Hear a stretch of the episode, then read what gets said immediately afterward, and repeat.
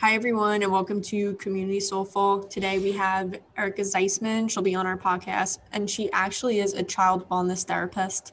Um, and the title of our episode this week is going to be How Can I Be a Better Parent? Um, so we're going to really rely on Erica for this one. So, hi, Erica, how are you? Hey, I'm good. Thanks for having me. Oh, so happy that you're able to come and join today. Um, and let's get started. I mean, I know that when we talk about parenting, there's this thing called helicopter parenting. So, so do you mind explaining what is a helicopter parent? Yeah, I mean, it was a term that was created a while ago, but ultimately, what it kind of is is a parent who wants to control everything in their child's life. Typically, they're really overprotective and they just express a really, really big uh, interest and want to influence a lot in a child's life. I honestly think a lot of the times that they tend to be anxious themselves, but there's a lot of research that goes into that too. Yeah, I mean, um, and I can definitely understand what you mean by it's a parent that's anxious themselves because somebody that's constantly hovering over you, it's kind of what is that? That's fear. And it's just taking all of your worst fears and trying to control things that you can't really control. So I mean, it's understandable. I can't imagine because I'm not a parent yet, but and I'm also not on my way to becoming one. but I can't imagine having a small version of you and you know, I would just always want the best for it. So it's understandable. But when it comes to, you know, raising a child, that's it's so hard. Um, and especially when you have all these great fears. But a lot of time I, times we see online all these memes like make sure you raise someone that they don't need to heal from their childhood and things like that. So, pretty broad question, but how can we raise a child with a childhood that they don't have to heal from? It is such a good question. I mean, I will say, just for any helicopter parents that, you know, could be listening, I would say that, you know, there's ways we can kind of change and deal with our own fears internally. And I think that goes into your next question is we have to heal ourselves first. It's hard to heal or it's hard to help somebody else if we're not dealing with our own stuff. So, I mean, I encourage all parents, especially if you're putting your child in therapy, to maybe think about doing therapy yourself. Figure out kind of where your fears come from. Why are you so worried if your child's doing bad in school? Or why are you so worried if your child doesn't want to do a sport or if they're acting differently than you? I think I see that a lot as a therapist where if the child isn't having the same type of childhood that they maybe they had, if it was a good childhood, they wonder kind of what's going wrong. And I just think it's such a big world out there. Everyone's really different. Yeah, I totally get that. I mean, one like small example is growing up, my mom every Saturday let us sleep in. And it wasn't because, you know, we were spoiled brats.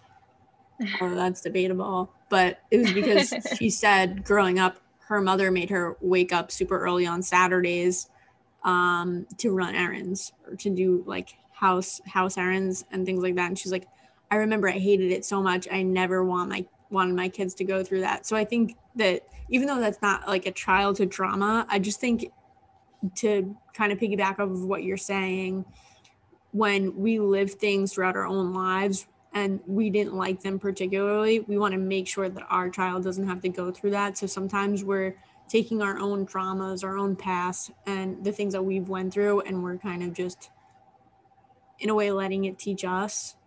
I guess. Yeah. Yeah, totally. I think there's like a couple things that can happen. Either we try to correct the traumas that we've experienced, and I think trauma is a pretty relative term. There are, you know, intense, deep rooted traumas, and then there's little things that probably weren't done to us purposely by our parents, but you know, they do impact the way we view things. I think we either try to go the exact opposite route or we try to do things exactly the same or exactly the way we're supposed to do them, quote unquote. And I it's hard. I mean, it's really hard being a parent. I think there's nothing wrong with trying to get as much help and guidance as you can because ultimately parents they're people first. So we have to deal with our people stuff before we try to, you know, raise a little human. Yeah, that's true. I like your point there. Parents are people, definitely. Yeah, um, but sure. when it comes to you know parenting, I mean, uh, like I had said, I'm not a parent yet, but the world has evolved so much, especially when it comes to technology, like we were talking about before we started recording, and especially when it just comes to um, simple things in life. But what are better ways that we can discuss mental health at home? Yeah, I mean, I think one of the good things about the day and age we're in now is I think mental health is getting destigmatized. I think people are starting to realize, especially with the pandemic, that uh, mental health professionals are there literally to help everybody so that we don't have to deal with this on our own and it's really just another resource just like we would go to the doctor for you know our physical wellness going to a therapist to check in on our mental well-being is a good thing and it's important and i think as far as just like raising a child in the current you know landscape we're in i i, I think it requires it requires a lot of the same skills, but we have to be more aware of the things that maybe we didn't have when we were younger. If you didn't have technology or social media when you were younger, how do we form a relationship with that when our child is, you know, obsessed with it? I, I think it's important that we realize that there's positives and negatives to both.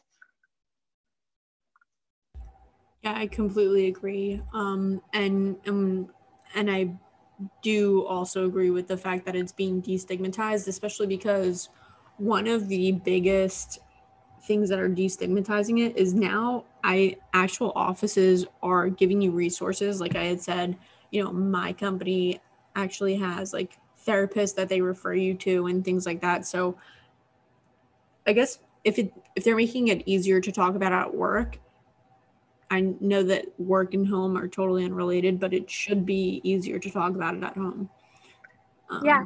I think there's, we talked about this earlier, but I think there's so many resources out there. And just to like kind of name a few, I think if you're searching for therapy for yourself or for your child, I think that Psychology Today is a really good resource. It's literally a website. You can put in your zip code, you can put in your insurance company, and you can look at all the therapists in your area.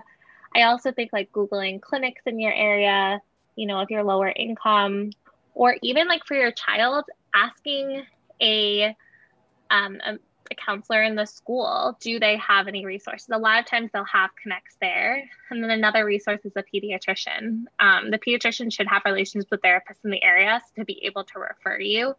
So that's like where I usually tell parents to start. But honestly, once you start looking, there's so many options out there. I do like that. Um, I didn't know that that a pediatrician would be able to help and and kind of what we're talking about. You know, all these different resources and and you know, parents are people too, but life still happens.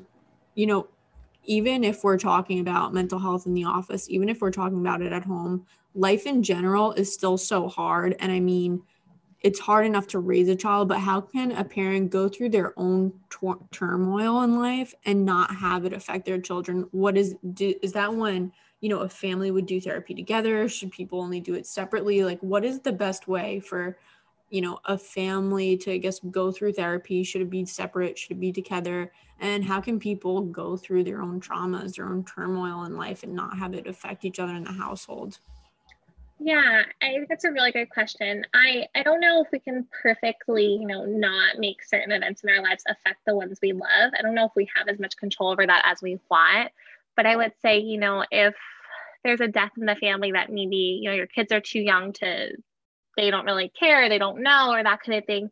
I think it's perfectly okay for you to explain to your kids, you know, mommy had somebody passed away and explain it in the age appropriate way. And you can handle your stuff in your own counseling sessions. But I think as far as when you say family therapy or something like that, I think that's when there's like a either a trauma or a big life event that happens, potentially maybe a divorce in the family or you know if there's an addiction in the family or something like that and i think a lot of the times there'll be family therapy and there'll also be individual um i think both are important but it really just kind of depends on what you're dealing with but what i like to say is if you're trying to talk to your kids about mental health i think it's okay to label your feelings yourself you're allowed to say like you know, dad is feeling sad today and this is why. There's age appropriate ways to explain to your children. And children are really intuitive. They usually will know if something's wrong. So if you try to hide it, sometimes it's just better just to say, you know, I had a bad day today, but it's okay, like, and that kind of thing.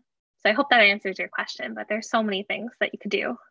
Yeah, that that definitely does answer my question. I'm always afraid to tell my nieces that um, I'm upset or that I'm angry or that I'm frustrated or I don't have the answer because I always feel like I need to be th- so sure so that I'm able yeah. to kind of give guidance in that way. So that that does make sense. That definitely does make sense, and and I appreciate that answer.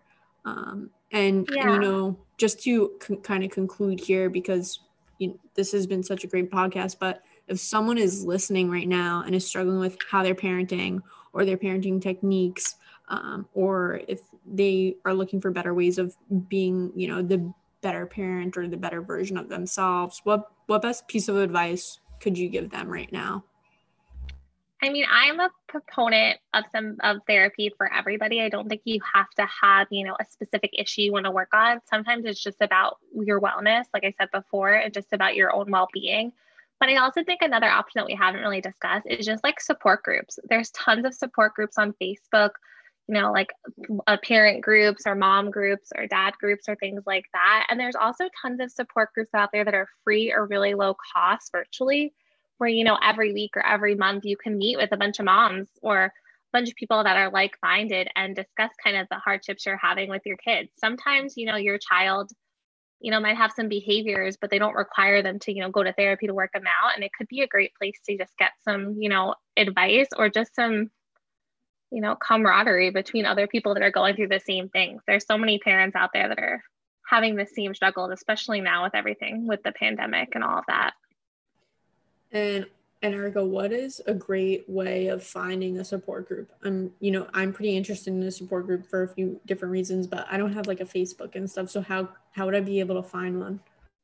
Yeah, I think support groups are a little harder to find potentially than a therapist. However, Psychology Today, if therapists do run groups, they will typically post them on their Psychology Today profile or you go to their website. But actually, what I've noticed lately is Instagram has a lot of support groups on there where professionals, if you follow some professionals, they will explain kind of what they're running and then you could click and potentially join.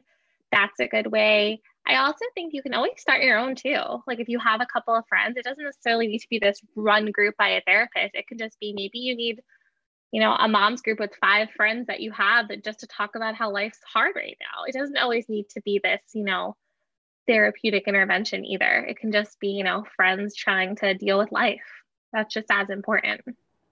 Yeah. I mean, I I'm not a therapist or but but that that's interesting to me because we're called community soulful because that's what my goal is to build a community to talk about mental health to break the stigmas to educate others to really make sure that um, everyone has support in their own way so i do like that maybe maybe i will do a support group but i don't i don't know um, but i definitely need to join a few because i'm I, I'm feeling it. Sometimes it's just not enough to just speak with just your therapist.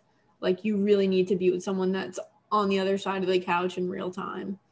Yeah, for sure. I mean, I do every Monday. I do actually later today. We're recording this on a Monday, but I do a medit a meditation group, and it's like a community, and we do meditation, but we also like become this little community. So, I mean, there's plenty of things out there. I think it's important that we just feel like we can normalize what we're going through. So, anybody who can relate, kind of it feels better.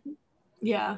Yeah. I, well, I really appreciate that. And, and thank you so much for the time today, Erica. Um, I am grateful that you were able to come onto the podcast. I've never spoken with a child wellness um, therapist before. So, so thanks so much for coming on. And I really appreciate the time today.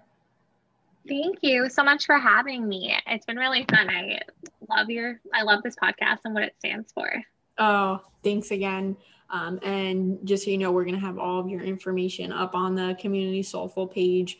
Um, if anybody needs to reach out to a child wellness therapist or you know is looking for more value in that space, I'm, I'm sure they'll come to you, Erica. So um, I really appreciate that. And uh, you're also on Psychology Today.